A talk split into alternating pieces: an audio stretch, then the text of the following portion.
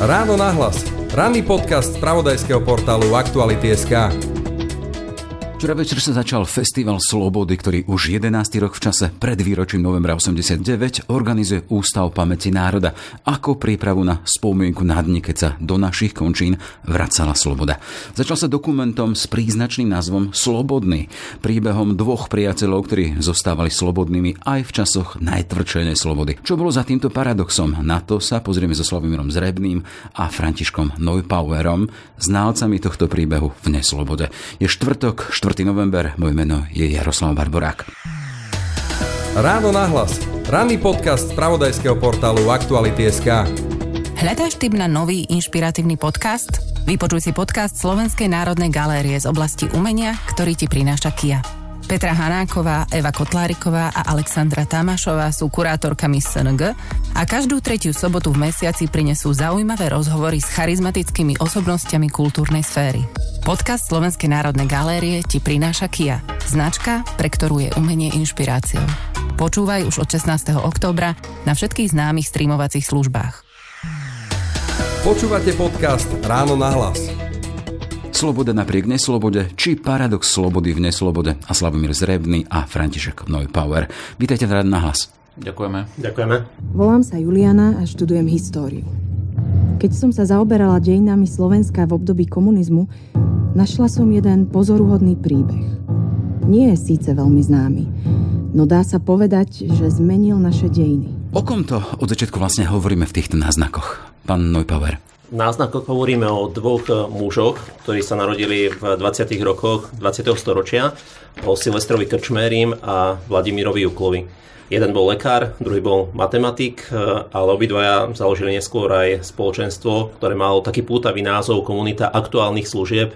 Dnes ho poznáme pod názvom e, Spoločenstvo Fatima, ale v pozadí celého toho príbehu je ešte jedna taká veľká osobnosť a je to osobnosť profesora Kolakoviča, ktorý ich ovplyvnil, oslovil, stali sa e, členmi spoločenstva Rodina, ktoré prakticky Kolakovič zakladal a následne cez tento prvotný impuls sa stali tými, ktorých poznáme ako ľudia, ktorí viedli taký laický apoštolát. Hej. V každom prípade sme v kontexte 50. rokov, tesne predtým, to znamená, že doba tvrdej neslobody a tuto hovoríme o akomsi paradoxe slobody v neslobode. Akým spôsobom oni do toho vstupujú, pán Zrebný? Matematik či medik, Jukl a Krčmery? Áno, tak oni mali tieto svoje civilné zamestnania, ale popri tom, čo najviac ako mohli vo voľnom čase sa venovali týmto aktivitám spojeným vlastne s tou, čo dnes nazývame tajná církev. No, preto sme to aj nazvali slobodný, lebo je to taký paradox, že v podstate už počas slovenského štátu oni sa stretli s tým profesorom Kolakovičom, a ten ich nadchol k takému väčšiemu, by som povedal, aktívnemu duchovnému životu a, a ktorý má presah aj do konkrétnej služby chudobným, potrebným alebo čokoľvek, čo v aktuálnej situácii treba, tak aby sa oni ako prví do toho vedeli pustiť. Mali aj také moto, že vidieť, posúdiť, konať. Vidím situáciu, posúdim to a idem do akcie proste. Je to príbeh dvoch priateľov. Silvestra Krčmériho a Vladimíra Jukla. Priateľov, ktorí sa dokázali otvorene postaviť totalite nacizmu aj komunizmu. Priateľov, ktorí s tajným biskupom Jánom Korcom viedli na Slovenskú tajnú církev. Je to príbeh aj mnohých ďalších, ktorí sa snažili zostať slobodnými v časoch neslobody. Ja len doplním informáciu pre našich posluchačov. E, Slavomír Zrebný je filmár, stojí aj za týmto dokumentom, ktorého predpremiéru sme teda včera videli. E, František Neupauer je zasa historik Ústavu pamäti národa. E, keď hovoríme o tých ich začiatkoch, ešte hovoríme o študentoch, lebo ak som si pozeral jeden ročník 24, druhý 25, čiže okolo tých 50 rokov a tesne na konci vojny mali tiež okolo 25 rokov. Akým spôsobom, alebo čo ich oslovilo na tej osobnosti, keď spomínate toho profesora Kolákoviča, kto to bol? Mm-hmm. Pán Neupauer? Profesor Kolakovič, e, niekto ho nazýva dokonca James Bond e, v Sutane. Lebo? Lebo, mhm. lebo, lebo vlastne jeho meno nebolo ani Kolakovič skutočné, pretože nebol ani až tak profesor ako naozaj kňaz a, a rovnako pod inými menami vystupoval neskôr aj v Číne, v Indii a v iných krajinách, bol prenasledovaný tajnými službami rôznych krajín, kde bol totalitný režim, takže je to naozaj taká tajúplná postava. A prenasledovaný prečo? A prenasledovaný predovšetkým pre vieru pretože vlastne jeho takým základným atribútom, to čo vlastne aj pán režisér povedal, bolo, že vlastne to vidieť, posúdiť a konať a vnášať práve to kresťanstvo do spoločenského života tam, kde je. A na druhej strane tie totalitné režimy e, boli na jednej strane ateistické a na druhej strane práve a hlavne komunistický režim, ktorého cieľom práve Dupovec Kolakovičov v 40. rokoch rozkrýval, o čom ten totalitný režim je, písal o tom články a potom jeho snahou bolo to, aby, aby komunisti v Sovietskom zväze neprenasledovali kresťanov, aby teda hľadali nejaké styčné body, ale, ale vlastne ako, aby, aby obrátil to Rusko v duchu ešte možno toho posolstva svatými z roku 1917, že ak sa Rusko obráti, tak, tak potom bude možná nejaká zmena. Takže vlastne v tomto duchu on takto bol nejak, nejakým spôsobom nastavený a práve preto bol prakticky prenasledovaný. Pravdu povedať, v Československu ho prenasledovali už v roku 1946, keď tu vrcholila tzv. Kolakovičová aféra, kde ho obvinili z toho, že chce akoby obnoviť pomaly slovenský štát a podobne, čo nič z toho nebola pravda. Našťastie, aj keď ministerstvo vnútra v tom čase už mali komunisti, ale ešte spravodlivosť v rukách nemali a Kolakovičová aféra skončila prepustením Kolakoviča, ale bol to vlastne silný atak práve na kresťanské krídlo aj, aj teda v spoločenskom živote, aj v politickom živote, aby teda obvinili kresťanov z toho, že chcú to vlastne keby opäť obnovovať slovenský štát a, a, a vlastne bolo to taká snaha, aby tie voľby v 46. vyhrali komunisti. Hey, ten James Bond v Sutane, ako ste ho nazvali, on bol teda takou silnou osobnosťou, že roky potom, ako zanechal Slovensko a odišiel ďalej, tu zostala silná skupina mladých ľudí, ktorých ovplyvnil. Ale musíme povedať, eh, bohužiaľ, že skoro všetci sa ocitli vo väzeniach. Tie 50. roky uh, sú rokmi, kedy skoro všetci členovia spoločenstva a rodina sa ocitajú vo väzeniach a, na druhej strane Kolakovič ich už na to pripravoval, že keď tu príde ten totalitný režim, čo nikto ani nedúfal a neveril, že k niečomu takomu dôjde, že naozaj dôjde k tomu prenasledovaniu cirkvi, lebo on poznal tú situáciu, ktorá bola v Sovietskom zväze. Takže vlastne toto je jedna záležitosť. Pra, prakticky Kolakovič uh, odchádza. V tom 46. roku Jukel Krčmery sa ocitajú v 50. rokoch vo väzení. A asi vieme, že na Slovensku už máme dokonca pamätný deň Slovenskej republiky venovaný práve roku 1954, keď 24. júna Silvo Krčmery na súde povedal tie známe slova, vy máte v rukách moc, ale my máme pravdu a celé 50. roky sú vo vezení. Dokonca vlastne sa dostávajú na slobodu až v 64. 65.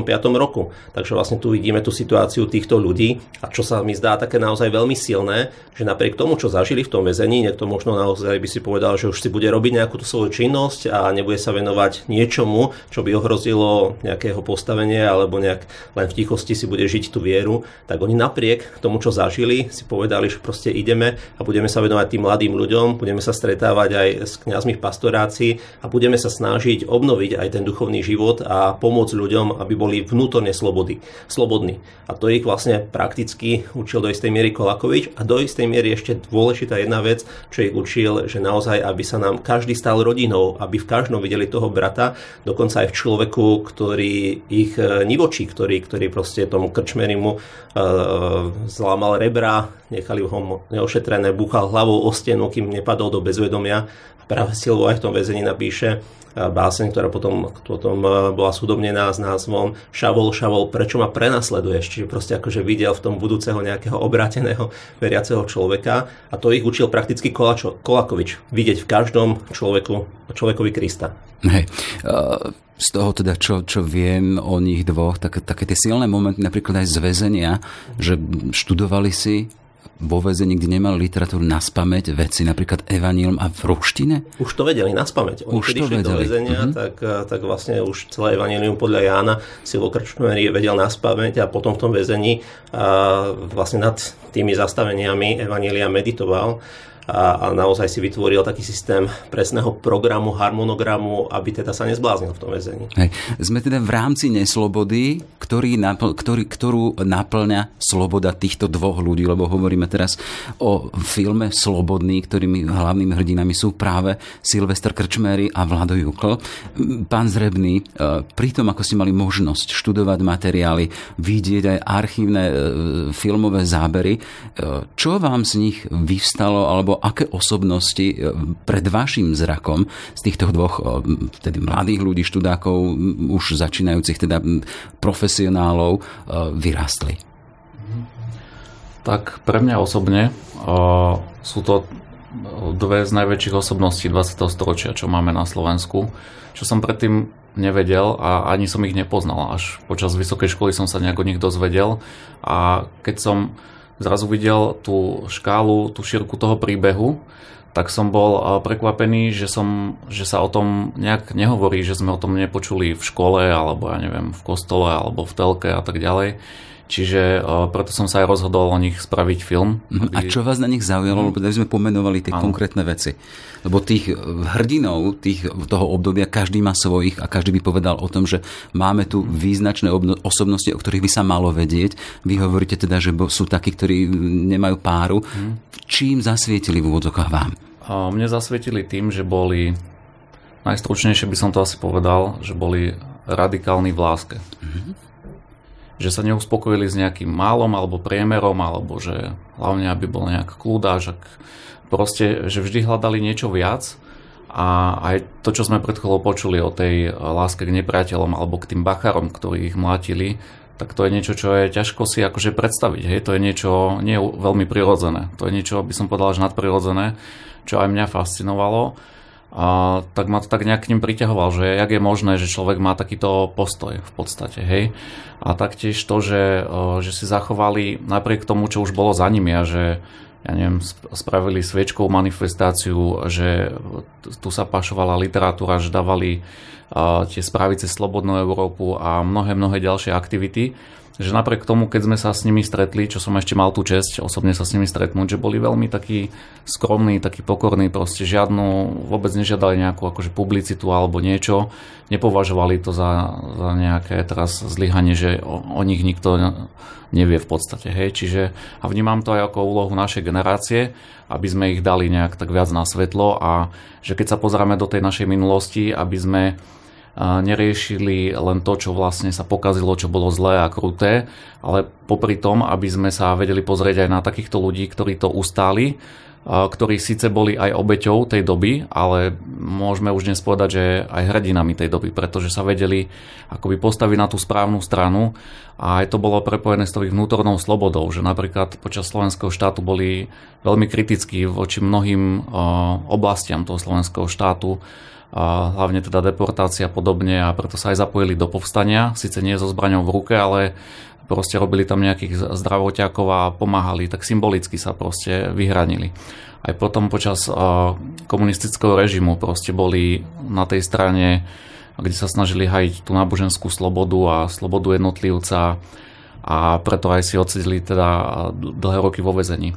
Jednoducho, že počas tých dejín 20. storočia na Slovensku vedeli uh, zachovať taký, by som povedal, správny postoj, čo my už dnes vieme povedať, že toto bol ten správny postoj, sa nám zdá morálny, ale vtedy sa to ešte, viete, keď sa to tak melie všetko, tak vtedy je to ťažko čitateľné niekedy a to ma na nich fascinuje, že vedeli čítať tú dobu a správne reagovať. Ne, otázka toho, že čo je správne, ale teda asi narežeme na to, že šli podľa svojho svedomia. Áno. Frančuk Neupauer. Možno naozaj u nich môžeme vnímať taký, by sme povedali, gandiovský prístup. Oni vlastne boli tí, a teda hlavne Vladimír Jukel, ktorý je považovaný za takého generála tajnej cirkvi a vieme, že na Slovensku práve ten kresťanský disen bol taký nosný, ktorý prišiel s tým, že treba ísť na tú poď na Velehrad, že treba sa zapojiť do podpisovej akcie moravských katolíkov. A vlastne tu vidíme, že takým pokojným spôsobom išli, aby dávali o sebe vedieť, že sme tu a svojím spôsobom komunisti šírili takú ideu, že čo apelom k masám, aby oslovili masy. A na druhej strane Jukel hovorí, že tiež vlastne nás musia byť masy, aby, aby sme ten režim nejakým spôsobom potlačili. A tu sa ukázalo cez zase pokojnú sviečkovú manifestáciu, pokojným spôsobom povedať, že sme za náboženské slobody, ale rovnako aj za občianské slobody, čo niektorí vytýkali. Prečo by sme mali ísť aj do toho občianského priestoru? A práve Vladimír Jukel povedal, že mnohí a za občianskú slobodu trpia teraz oveľa viac, ako my. Mal na mysli napríklad ľudí Charty 77, ktorí boli väznení. Čiže vlastne mali otvorený priestor pre všetkých. Dokonca, v 68. roku tu prišli armády Varšavskej zmluvy, teda na čas so Sovietským zväzom, tak Vladimír Jukel povedal takú možno až, kacírskú myšlienku, že je dobré, že sme sa neoslobodili lebo vlastne teraz môžeme do istej miery šíriť apoštolát aj medzi tými sovietskými vojakmi, ale bolo by nám znemožnené pomáhať ľuďom, ktorí sú v Sovietskom zväze. Predsa len, keď sme boli súčasťou pod kuratelou Moskvy, tak ľahšie mohli pašovať literatúru do Sovietskeho zväzu, Biblia a podobne, ako, ako keby, ak by sa to uzavrelo. A on povedal túto myšlienku, sloboda je dar, ktorý je pre všetkých a my sa musíme usilovať, aby tá sloboda naozaj bola v celom priestore, nie len aby bola pre nás, aby sme si ju my len vydobili. My len kresťania, my len občania tejto krajiny, a to jeho také široké srdce pre všetkých e, vlastne bolo naozaj veľmi silné. A na druhej strane to, čo bolo povedané, že jasne povedali proti fašizmu, jasný postoj proti komunizmu, ale rovnako aj jasný postoj voči mečiarizmu. Čiže vlastne to je, ukážeme si v dejinách, e, kde máme takéto osobnosti. A ešte možno posledná myšlienka, kde máme, e, by sme mohli tak povedať speech, alebo tam proste takú silnú reč nejakých našich predstaviteľov z akéhokoľvek prostredia, takú, ako povedal v roku 1954 Silvester Krčmery na súde, kde jasne povedal, vy máte v rukách moc, ale my máme pravdu. A rovnako silná reč sa zachovala z roku 1968, keď bolo stretnutie bývalých politických väzňov, ktorí žiadali rehabilitácie a podobne. A práve tam vystúpil zase so silnou rečou Vladimír Jukel. Čiže táto dvojica ukazuje aj na prierez našich dejín a na silné postavy aj so silnými myšlienkami, ktoré rezonujú v spoločnosti až dodnes. Ten 68.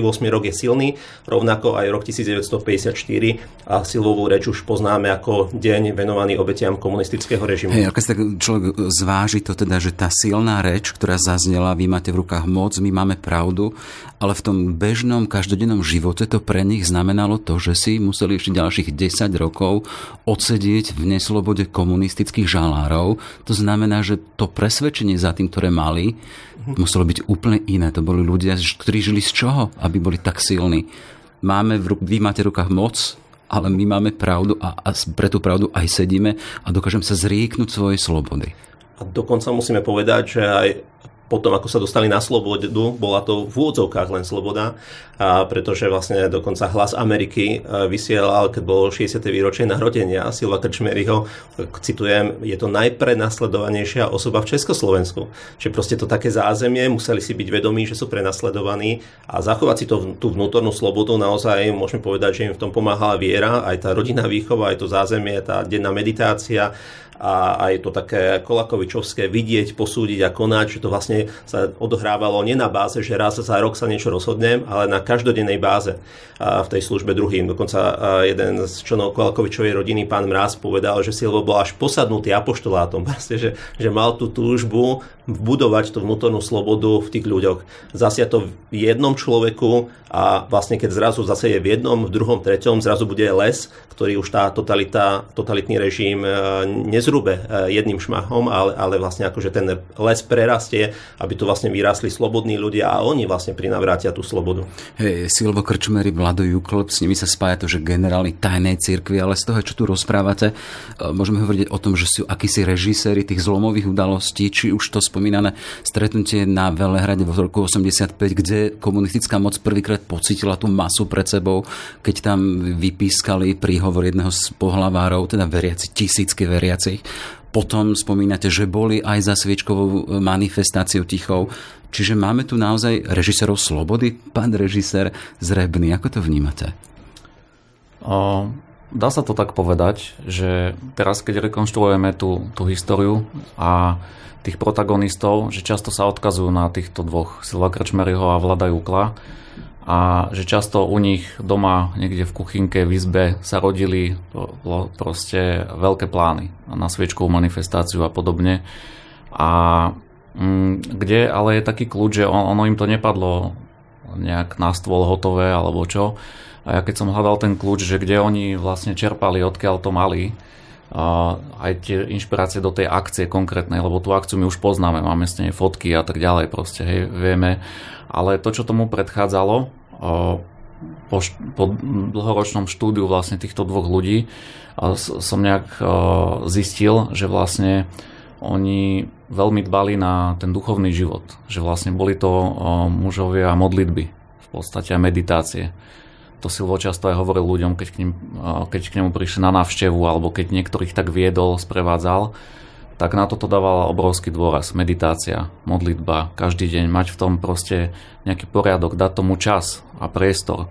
A tam on čerpal, tam lovil tie myšlienky, tie inšpirácie a tam v tom pokoji, v tichu, v kľude, v tej meditácii, to bol kľúčový čas pre Silva Krčmeryho a nakoniec aj pre naše dejiny. Mm-hmm. Nech sa páči, Franček Nový Power. Možno taká myšlienka, jeho sestra Gabika mi hovorila, že akorát Silovi povedala, že zabudla som na to ako na smrť a on, on vlastne hovorí, že jej dal takú dvojhodinovú prednášku a hovorí, že na smrť nikdy nemôžeš zabudnúť, že to je najdôležitejší okamih v tvojom živote. Čiže on bol stále pripravený zomrieť. A na druhej strane, že tým pádom mu nikto ani nemohol nejakým spôsobom ublížiť, lebo bol si toho vedomý v tom takom a náboženskom význame, že naša vlast je v nebi, hej, čiže vlastne on to vnímal, že možno v tom 54. že ho odsúdia že ho popravia, hej, čiže vlastne to si bol tak nejak vedomý.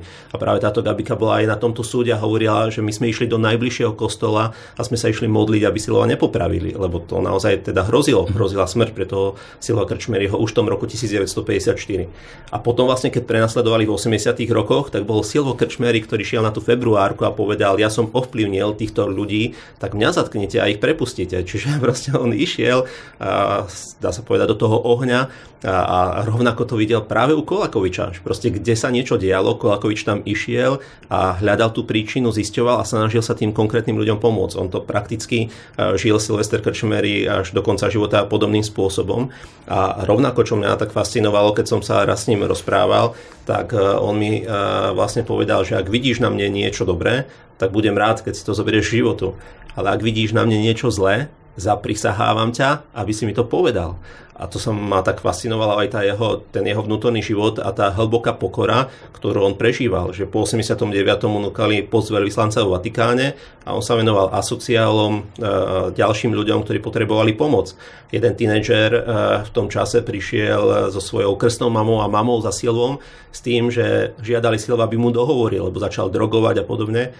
A on hovoril, že Silvo ma prijal ako takého normálneho človeka sa so mnou porozprával. Ja som potom bohužiaľ zase drogoval, dostal som sa do väzenia až potom v tom väzení som objavil aj tie silové knižky, čo on písal, čo prežil vo väzení a že on tam bol za vieru a on, a tento, tento pán a hovorí, že on bol pre to väzenie, bol, gráze, lebo bol zlodej a jeho to zmenilo. Následne potom prišiel ešte za silou, ešte si od neho nejaké peniaze vypožičal, mu to následne nevrátil, ale po pár rokoch sa úplne obrátil a dnes žije usporiadaným životom. Čiže ten dosah Silva Krčmery ho na ten apoštolát a na butovanie tej naozaj vnútornej slobody aj od závislosti, dokonca drogových a podobných, a to ním pokračuje ako taká zlatá niť v jeho osobných dejinách aj v tých dejinách tých ľudí, ktorí ho stretávali. Hej, hovoríme tu o inšpiratívnych osobnostiach pre časy slobody v neslobode. Spomínali ste knihy, ktoré napísal. Kde majú ľudia dnes v súčasnosti možnosť čo si viac dozvedieť o ňom? Hovoríme tu o tom, že v predpremiére film Slobodný to je v kine, budeme môcť vidieť tento film aj na, teda v kinách, ale na televíznych obrazovkách. A potom, keď sa chcem spýtať aj na tie knihy, existujú. Pán Zrevný, možno začnite vy s tými možno tak, tak možnosťami fil, áno, filmového zliadnutia. No. To je taká, by som povedal, prvá alebo základná správa o týchto ľuďoch a uh, určite je veľa zaujímavých vecí, čo sa tam nedostali. Uh, tak film uh, by mal ísť po novom roku alebo na jar do kina, pôjde aj na RTVS a pravdepodobne na výročie svečkovej manifestácie. Treba povedať, že ide o dokument? Áno, je to celovečerný dokumentárny film.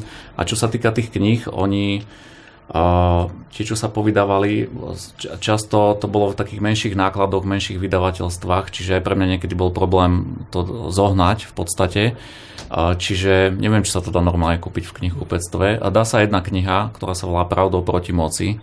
A tam sú zozberané tie jeho spomienky z väzenia a hlavne aj tá slavná reč je tam a tak ďalej. Čiže to, to, sa, dá, to sa dá zohnať. French Neupauer. Do tej knihy Pravdou proti, moci sa nám podarilo dostať aj príhovor Michaela Novaka, ktorý e, tú knihu preložil, bola vydaná v angličtine pod názvom e, Pod zlomu a vlastne Jeho filozofia slovenského, filozo, amerického filozofa slovenského pôvodu, ktorý už je po smrti. No. Uh-huh. Takže vlastne toto je jediná taká veľká publikácia. Uh-huh. Oni tak uh, naozaj napísali ešte jednu vzácnú knihu uh, v šlapajach Kolakoviča, kde vlastne oni sa opierajú o ten jeho životný príbeh a uh, rovnako bohužiaľ taká nejaká jasná monografia s jeho celým životným príbehom nie je. Jedine také životopisné údaje, či už v knihe Život za mrežami alebo v iných ponachádzame, ale je to možno naozaj ešte priestor aj pre nás historikov a ďalších, aby, aby niečo také vzniklo. Hej, uh, František, teda uh, Silvester Krčméry a Vlado Jukl, v podstate predstaviteľ veľké osobnosti kresťanského disentu. Chcem sa spýtať, ten ich odkaz, ktorý žije v tej skupine, ktorá ešte stále majú svojich následovníkov, bol tam aj nejaký, uh, taká tá interakcia s občianským disentom? Malo to vplyv a dosah aj na tú širšiu spoločnosť? Alebo ten ich odkaz žije stále iba v tých úzkých kresťanských krúhoch? Pán Zrebný. Mm-hmm. A, tak verím, že ma Ferko doplní ako historik. A, tak ja, pokiaľ som sa tým zaoberal, tak som zistil, že tam nebola nejaká výrazná spolupráca s občianským disentom, že sa nejak nestretávali, že žili skôr tak akože paralelne, že vedeli o sebe, ale pokiaľ viem, nemali nejaké spoločné aktivity a to mi potvrdili aj ľudia z občianského disentu vlastne u nás, že vedeli o sebe, ale nejak to nebolo až tak veľmi prepojené. A boli tam potom určité osobnosti, ktoré prepájali tie svety, ako napríklad Jan Langoš a, alebo Ferko Mikloško v podstate a tak ďalej, ale ne, nebolo to niečo systematické. Takže žili tak vlastne popri sebe. Mm-hmm pán Neupauer. Na druhej strane možno takou styčnou osobnosťou je taký aj príbeh Dominika Tatarku. Aj teda celý jeho životný príbeh je tiež veľkou drámou a Dominik Tatarka nazýval Silva Krčmeryho apoštolom a teda mal ho vo veľkej úcte. A práve to stretnutie aj Silva Krčmeryho, že mu tak vlastne aj ľudsky pomáhal, Dominikovi Tatarkovi aj ako lekár a tam práve sa to stretávalo nejakým spôsobom. Na druhej strane aj cez Silva sa Dominik Tatarka prinavrátil do katolíckej cirkvi, čiže vlastne toto vidíme možno také nejaké prepojenie a to také jasné prepojenie sa ukázalo práve pri tej svičkovej manifestácii, kde tie požiadavky boli náboženského charakteru aj občianské a tam práve vidíme, kedy sa dokázali naozaj reálne všetci zjednotiť, čiže to je také veľké. Možno by som možno ešte jednu vec povedal, lebo vidíme a vnímame tú tragédiu doby a všetkého toho takého ťažkého, čo tu doliehalo pred 89. rokom na tú spoločnosť, ale musíme povedať, že e, títo ľudia boli aj ľudia, ľuďmi, ktorí, ktorí mali vlastne taký vnútorný humor a, a vlastne akože skoro každý deň dokázali povedať aj nejaký vtip, čiže vlastne toto je myslím, že tiež také celkom, že nebrali tú tragédiu doby až tak tragicky, keď sa Silva Krčmeryho ešte pýtala, respektíve ho tak mu hovorila, no povedzte nám konečne, že ste tajný biskup, teda nebol ženatý a teda vnímali, že má veľa aktivít tak Silvo s takým humorom, humorom povedal, že možno som aj tajný pápež. čiže, čiže vlastne rovnako kedy keď tebe prenasledovali, tak e, vtedy ho viezol e, bývalý rektor Trnavskej univerzity, pán Marek Šmída. A Silvo mu hovorí, že poznáš Bondevky a ono, že veľmi nie. No tak teraz odboč doprava, doľava, potom zhasíme svetla a ostaneme stáť. a takto vlastne ušli. Čiže tých príbehov by sme našli naozaj veľmi veľa a je podľa mňa potrebné vnímať ich aj v tomto svetle. Hej.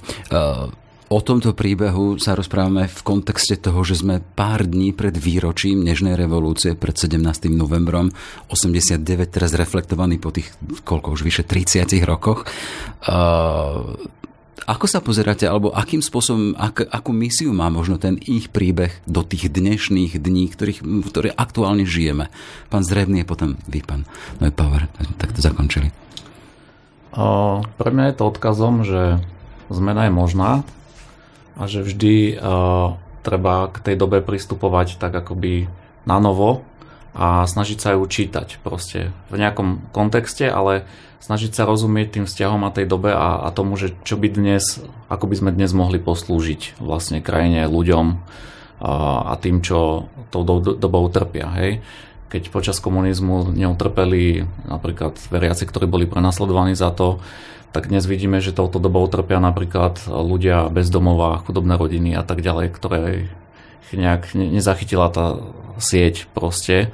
A, a napríklad aj, aj to je taký jeho odkaz, že a po tej nežnej revolúcii v, tej 90, v tých 90. rokoch práve takýmto ľuďom sa venoval. Tak aj to je pre nás odkaz. No a na jeho živote je pre mňa ešte zaujímavé to, že on sa teda nenarodil ako hrdina, však to asi nikto, a že bol to muž mnohých premien a takých obrátení by som povedal. Hej, on aj o sebe hovorí, že on bol taký uličník v Banskej Bystrici, taký akože chlapec z ulice, hrávali fotbal na nepovolených miestach a tak ďalej a hovorí o, o tom, ako ho zasiahlo, keď prišli tam jezuiti a robili také duchovné cvičenia v horách, a v tichu a tak ďalej, tak to bol prvý taký moment, čo ho tak nejak zasiahol a začal tak nejak inak uvažovať o živote. A potom tiež, keď sa stretol s tým Kolákovičom, tak to nebolo také, že nadšenie a ideme do akcie, proste vôbec nie. A on, oni keď popisujú to, ako s ním viedol rozhovory, už neskôr, tak oni síce chodili na tie jeho prednášky a, a Kolákovič už tak hovoril tomu Silvovi, tak už by ste mohli niečo rozbehnúť, že ísť tak do tej akcie proste niečo vymyslieť konkrétne. A Silvo sa tak nejak krútil a hovoril, že že on nevie, že aj toho má dosť a proste na to treba asi talent a že on nevie, či je na to vhodný. A Kolákovič mu vtedy povedal, kašli na talent, treba slúžiť. A to, to zaznamenal aj do tej knižky Stretnutie s Kolákovičom. No a či, čiže nebol to hotový človek. Chcem povedať to, že prechádzal určitým vývojom a reagoval na tú danú situáciu, snažil sa byť proste nejak lepším alebo hľadať tú správnu cestu, ale často to trvalo dlho. Aj vo vezení napríklad, keď ho vypočúvali, tak najskôr sa snažil s tým vyšetrovateľom povedzme v odzovkách hrať trošku nejaké hry, že niečomu podhodiť, niečomu povedať, niečo zamlčať a ale potom zistil, že, že toto to, to je márne, že to s nimi sa nedá, ich sa nedá nejak okabátiť alebo čo, tak dospel neskôr až k tomu a, svojmu postoju, že odmietam vypovedať. A to hovoril stále. Keď si čítate tie spisy, tam máte na pol strany otázku a len odpoveď odmietam vypovedať. Mm-hmm. Čiže potom už s nimi proste vôbec nekomunikoval, lebo zistil, že im nejde o, o to, aby poznali pravdu, ale aby to prekrútili a nejak na ňo vlastne našili. Čiže zmena je možná, vždy je tu nádej. Toto si odnášam od týchto ľudí. Hej, Franček Power. Možno v tej občianskej rovine je dôležité vnímať, že kto nám tú slobodu prinavrátil, tu na Slovensku, v Československu, že naozaj v pozadí bol ten kresťanský disent a vážiť si tú ich činnosť, to sa mi zdá také dôležité, poznať tieto vlastné dejiny a byť na nich hrdý. Proste ten 88. rok a sviečková manifestácia ústami rakúskej reportérky Barbary Kudenhove Kalergy znela takto, že my v Rakúsku nikdy nezabudneme, že vy na Slovensku ste to začali. Že práve to celé hnutie, ktoré rozpútal Kolakovič, Krčmery, Jukel, otvorilo cestu nielen v slobode u nás, ale vlastne až potom prišiel rok 1989, rok revolúcie, rok zmien a my si to až tak nevážime a keď som bol na stretnutí zástupcov veľvyslanectiev krajín Vyšegradskej štvorky a Rakúska a Nemecka, tak keď sa uvažovalo, kde začať oslavy práve týchto zmien, tak hovorili, že na Slovensku, lebo tu ten 88. rok niečo znamenal a niečo vytvoril, nejaké podhubie, ktoré potom otvorilo cestu ďalej. Čiže po tej občianskej stránke možno naozaj to, že tam, kde je náboženská sloboda a kde nie je náboženská sloboda je problém a kde je a je podporovaná, tak je to vlastne aj cesta pre tú občianskú slobodu. A možno taký dru- druhý moment je pre církev, hej, čo vlastne ako tu nejakým spôsobom fungovalo, čo znamenalo, ako znamenala, aký význam mal ten a, taký trojholník, by som povedal, Jukel Krčmeria, rovnako aj tajný biskup Korec a čo to pre nás znamenalo. Ale taká myšlienka Silva hovorila, že ak by som bol biskupom, tak by som si platil človeka, ktorý by mi protirečil. A to je také, ísť do toho dialogu, aj do toho protirečenia a byť vďačný aj za iné um, opozičné názory, a to je podľa mňa akože taká veľká myšlienka aj dovnútra církvy a, a rovnako možno aj dovnútra spoločnosti. A posledný rozmer, taký osobný, keď prezident tejto krajiny udeľoval Silvovi Krčmérimu najvyššie štátne vyznamenanie, tak Silvo sa toho nezúčastnil, bol na lôžku. Vtedy jeden jezuitský páter u neho slúžil svetu omšu a keď sa ho tak spýtal, že a, čo by si ty si žiadal alebo prosil v rámci tejto svetej omše, keď mu práve prezident udeľoval to najvyššie vyznamenanie, tak on mu povedal, že prosím, aby som bol lepším. Proste to také stále nastavenie, že chcem byť lepším, chcem sa zlepšovať, aj keď už bol prakticky na smrteľnej posteli, ak tak môžeme povedať, tak to je možno taký ved fenomén, že bol to človek, ktorý nemal na všetko odpovede, ale mal veľa otázok a už ako mladý tínedžer, možno aj odkaz pre mladých, si poznačil do svojho denníka ani deň bez čiarky. To je také latinské príslovie, čo v praxi znamená, že naplno využiť všetky svoje talenty a o to sa usiloval už v svojej mladosti. Toľko teda ešte stále živý príbeh už teda mužov, ktorí odišli. Vladimír Jukl a Silvester Krčmery v podaní Slavomíra Zrebného, filmára. Pekný deň prajem. Pekný deň. A Františka Neupauera, historika Ústavu pamäti národa. Všetko dobré vám. Všetko dobré, pekný deň prajem. My sme sa rozprávali v kontexte príprav na novembrové udalosti z roku 89, pre ktoré pripravil už 11. rok za sebou Ústav pamäti národa aj Festival Slobody. Všetky podcasty z pravodajského portálu Aktuality.sk nájdete na Spotify a v ďalších podcastových aplikáciách.